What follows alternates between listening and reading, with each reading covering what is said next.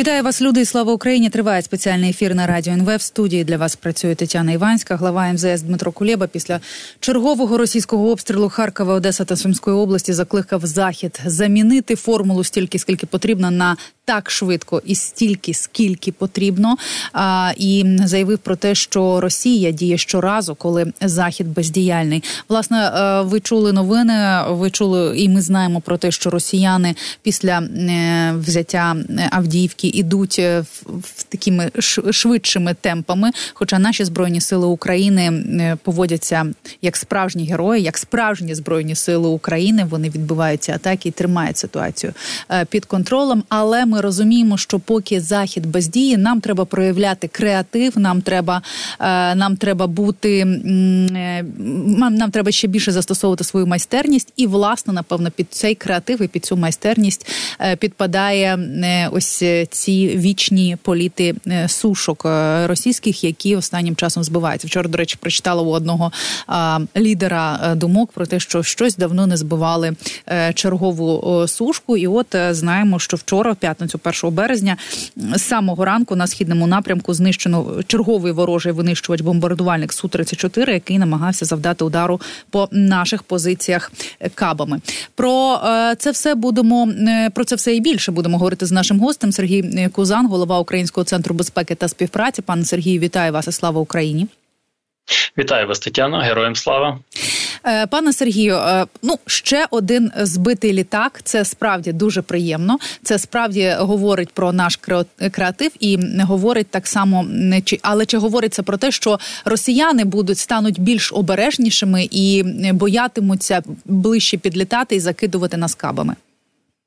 Ну на жаль, ні. Е, вони е, звичайно ж будуть намагатися е, десь дезорієнтовувати нас, будуть намагатися напасти якось непомітно, але вони чудово розуміють, що в них є небагато часу, і що ось ці су 34 ці керовані авіабомби, це власне їхня головна перевага над над нашими над нашими силами оборони по всій лінії фронту. Тому вони будуть використовувати цю перевагу стільки, скільки це їм дозволятимуть обставини. А обставини це звичайно ж наявність у нас е, літаків F-16 з далекобійною ракетою класу повітря е, повітря, або ж е, кількість додаткових пускових і відповідно ракет до них для того, щоб ми їх ми ними могли наситити всю лінію фронту. Ну те про що сказав президент, якби ми мали ще додаткових, хоча б 10 пускових, ну власне, ми б просто нівелювали би їхню російську перевагу в авіації, і вони би росіяни просто б не змогли застосувати застосовувати вже свої су 34 Ну а поки у нас справді цього немає, ми робимо наші збройні сили України роблять усе, що можуть. Ну і ось знаємо, що ми е, вразили вже два літака А 50 один із них А 50 У. І як ем, пише британська розвідка, через тиждень після ураження ось цього другого літака А 50 У Росія наймовірніше заборонила польоти повітряного е, судна е, біля України. І за даними розвідки, втрата літака може значно погіршити ситуаційну обізнаність діяльність екіпажів е, власне е, усіх інших літаків. Чи справді це може вплинути? Ну воно і вплинуло безперечно. Тут не треба е, навіть е, ну чути британську розвідку. Тут і за даними нашої розвідки, одразу ж е, ті ж самі су 34 кілька рейсів одразу ну рейсів, кілька вильотів було одразу ж скасовано. Тобто кількість взагалі авіавильотів із 150 одразу впала до 60 з хвостиком, тобто більш ніж вдвічі по всій лінії фронту. Тобто, однозначно, що цей літак дальнього радіолокаційного спостереження він відігравав ключову роль якраз в е, стеженні за всією лінією фронту, і відповідно, що і ем, ці бомбардувальники, і су 34 і винищувачі су 35 вони послуговувалися інформацією від цих літаків-розвідників. Отже, сам факт, що ми знищуємо штучний е, такий товар, тому що якщо оцих винищувачів бомбардувальників фронтової авіації в росіян є близько 300 одиниць. То от е, таких літаків-розвідників, як А-50, і тим більше у тобто модернізовані, є всього навсього шість. І питання в тому, скільки із шести можуть е, так само ефективно виконувати цю роботу. Наразі росіяни е, ну мають бажання, вони хочуть виробляти такі літаки, але поки що у них такої спроможності немає. Отже, е, від мінусування кожного такого літака це позбавлення очей всієї російської авіації. А чи може Росія спробувати повернути до експлуатації раніше законсервовані ось ці літаки А 50 Ну, вона більше того, вона хоче іще й розробити новий літак, а 100 е, Поки що ані одна, ані інша справа в неї не вдається. Е, тобто, все питання в не в самому літаку, а в начинці. Тобто, ось той круглий великий такий об'ємний радар. Він е, і вся апаратура, яка знаходиться на цьому літаку, тобто ось в цьому і є суть і перевага, ну власне кажучи, в конкретного е, типу озброєння, і от повністю замінити. Е, завдяки е, ну завдяки тому, що от електроніка, це е, західні компоненти, вони наразі не в змозі, і це вже питання до наших західних партнерів: як зробити так, щоб росіяни не отримали все ж таки технологій для того, щоб вони змогли відновлювати модернізувати подібного типу літаки. Ну, власне, так, це питання до наших західних партнерів і до того наскільки ретельно е, вони продумують усі санкції, щоб все ж таки жодні якісь деталі не потрапляли до Російської Федерації. А власне, е, давайте зараз поговоримо про заяви, які роблять е, так само європейські лідери, і зробив не так давно Макрон.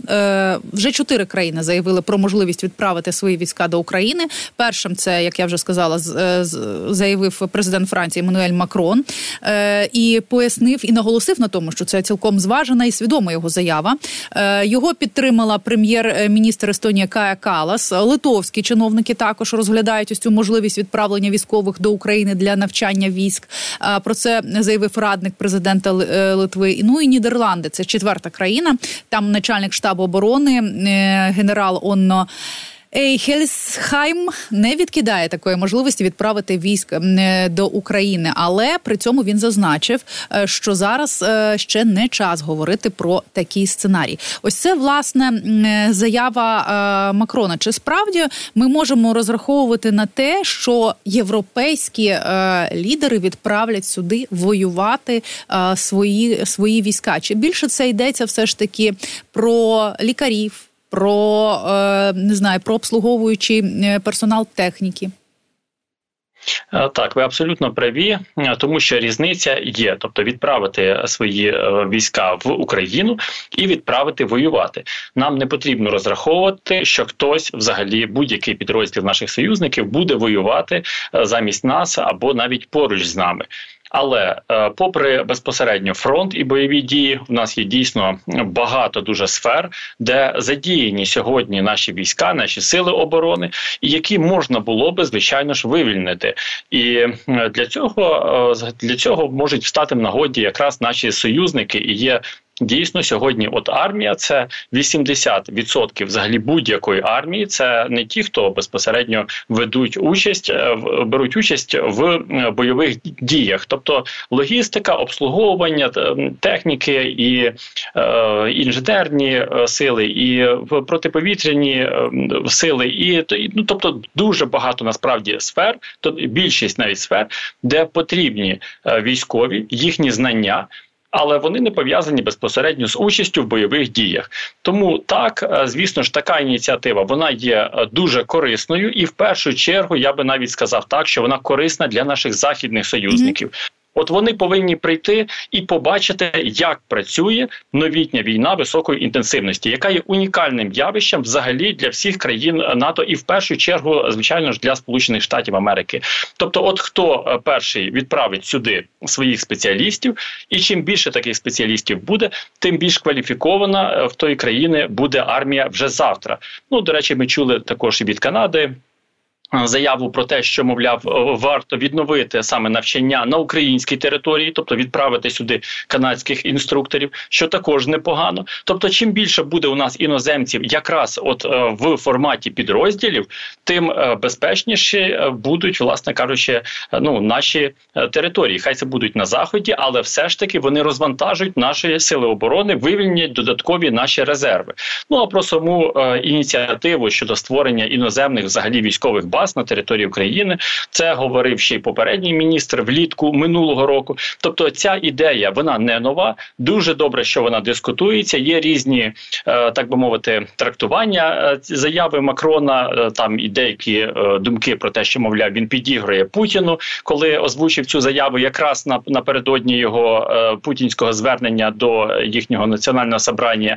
Але нам головне, що ця дискусія починається, що держави все ж таки змушені займати якусь позицію. Ну, бачимо, звичайно ж, Балтійські, Балтійські наші союзники. Вони традиційно найбільш рішучі в таких підтримці. Е, Нідерланди е, дуже добре здивували і, звичайно ж, е, ну заслуговують на лідерство в майбутньому північно-атлантичному альянсі.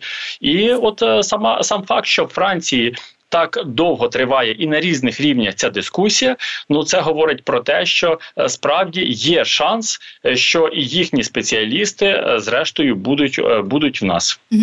Ну а от в власне німецьку систему охорони здоров'я вже будуть готувати до можливого збройного конфлікту. Про це заявив глава їхнього МОЗ Карл Лаутербах. І якщо ми говоримо про, про те, що сюди приїдуть та і лікарі, і різні фахівці, вони ж звідси повернуться з колосальним просто досвідом. Чи ми розуміємо, і чи ми чи ми чи усвідомлює? Європа про те, що вона справді починає готуватися до війни, тому що оцей досвід, який вона отримує в Україні, вона буде застосовувати у, у своїх країнах все більше от вона усвідомлює, і до речі, це сталося після одіозних заяв Трампа. Тобто, в цьому плані ми можемо говорити, що дійсно е, якось ем, оця провокація, ці провокативні заяви, вони зрештою е, послужили на користь е, саме європейським лідерам, які почали реально готуватися. Тобто, і тут мова йде швидше про системну підготовку. Ми бачимо, що протягом наступних трьох місяців будуть проходити наймасштабніші військові навчання по всьому східному флангу НАТО і зараз, до речі, в березні також ем, північні країни, скандинавські країни, там і Данія, вони е, будуть проводити серію навчань. Отже, е, поступово це усвідомлення дійсно приходить до європейських лідерів, і тому так е, справді дуже слушно, е, що і медичний персонал, от всі, власне кажучи, і військові, не військові лікарі, які будуть безпосередньо бачити, який характер поранення, як можна швидко, так би мовити, надавати допомогу, як можна відновлювати бійців, це стане безперечно в пригоді для кожної країни, яка реально дбає про життя своїх солдат. Власне, якщо вже говорили, заговорили про Німеччину, яка готує вже і е, свою охорону здоров'я до е, цього, не можемо не згадати про Шольца і про його страх перед Росією, і про його страх передавати Тауруси. А виявляється, про Тауруси говорили, і ця розмова про Тауруси, які знищать кримський міст, міст, говорили. І ця розмова вийшла в ефір. Е, пропагандисти російські поширили розмову між високопоставленими офіцерами Бундесверу на записах записах, нібито обговорюють теоретичні удари по Кримському мосту, от якраз німецькими ракетами е, Тауросу. Після цього в Німеччині заявили, що будуть перевіряти можливість е, прослуховування, але ось суспільний мовник. Один із е, суспільних е, мовників країни, який посилається е, на на свої джерела, каже про те, що це був була така таки справжня розмова. Вона мала місце, і під час цієї зустрічі використовувалися платформа Webex. От е, це прослуховування і ця інформація, яка вийшла назовні про е, Тауруси. Чи тому боявся Шольц передавати нам Тауруси і досі боїться? І до чого ось цей витік інформації може призвести? Російський тиск це однозначно звична тактика. Ну ми ж не говоримо, що ця розмова сталася вчора. Тобто, де, так дійсно є думки, що вони сталися під час виїзду ем, німецьких е, саме оборонних чиновників за кордон, можливо, під час їхнього відрядження до Сінгапуру. Тобто, але в даному випадку неважливо. Головне те, що росіяни втручаються в найвищі е, системи комунікації Німеччини, і ще до початку війни, 20-й або 21-й рік, ну були ж не неодноразові скандали щодо хакерського обладнання, яке знаходилося безпосередньо всередині Бундестагу. Тобто ці всі ці шпигунські скандали, коли російські диверсанти діяли прямо на території Німеччини, коли хакерським атакам піддавалися от усі найвищі органи державної влади Німеччини, оцього найбільше боїться Шольц, і він на сьогодні є на жаль заляканий тим ем, путінським шантажем.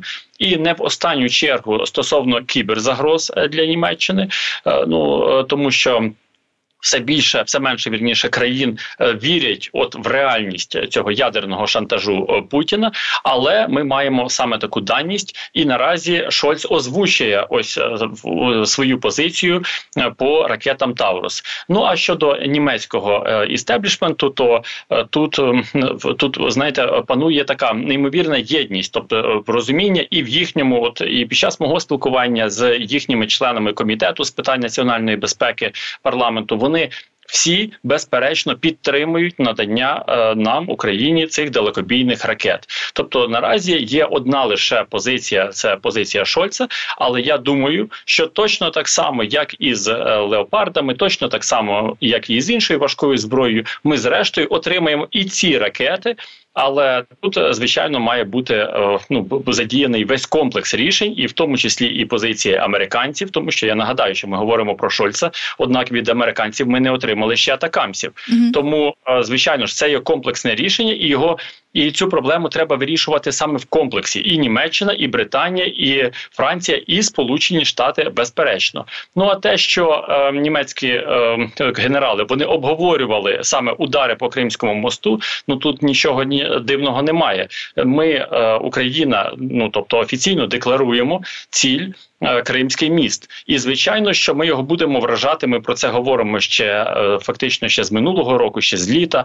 Ми е, будемо вражати звичайно ж таурусами, і звичайно ж, що про такі наші цілі не можуть не знати наші німецькі партнери, тому цілком природні, що вони цю тему обговорюють. А власне про тиск Росії там Путін під час свого послання до федеральних зборів розповідав про зброю, якою володіє Росія. Він її довго перераховував використовував. Хоча мені це було дивно чути, тому що багато позицій з цієї зброї вдало у нас е, утилізувалося. Наші збройні сили е, її збивали і палили і цю техніку, і цю зброю, якою він хизувався. Але тим не менше він також розповів про те, що е, випробували міжконтинентальну балістичну ракету Ярс. розповідав про це. Вона оснащена ракетою залпового наведення. От власне це теж було сказано, і це випробовування воно для того, щоб залякати ще більше захід.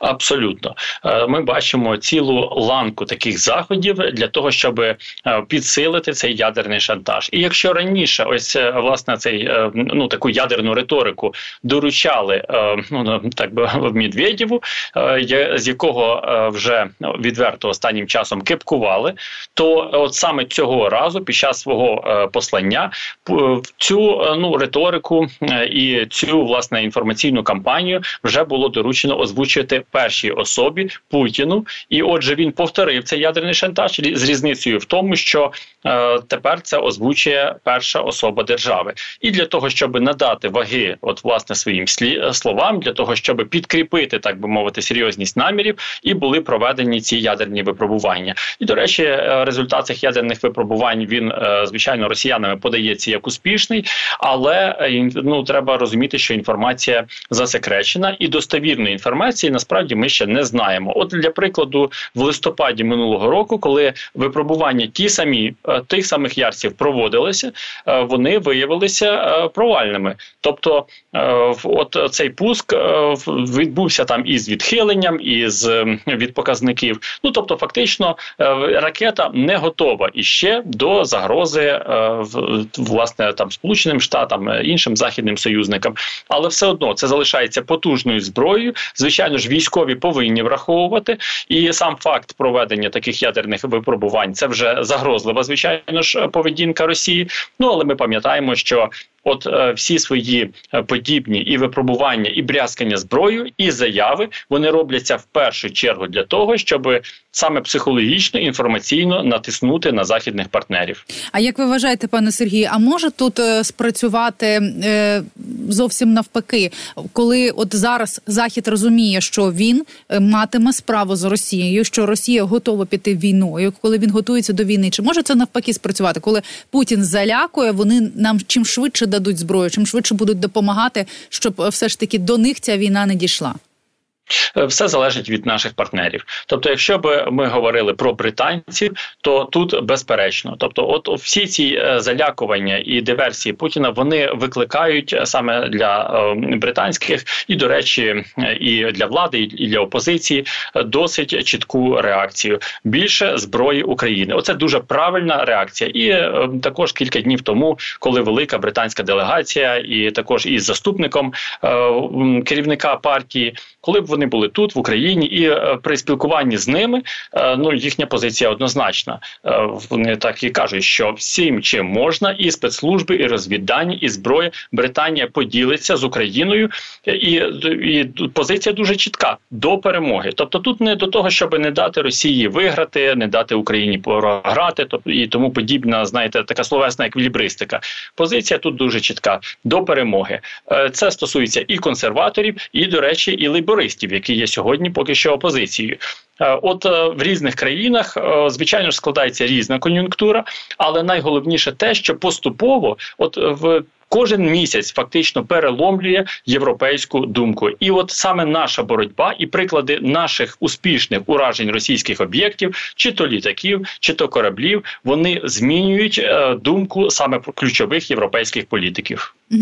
Я дуже дякую вам за те, що ви долучилися до нашого ефіру. Сергій Кузан, голова Українського центру безпеки та співпраці, був разом із нами на зв'язку.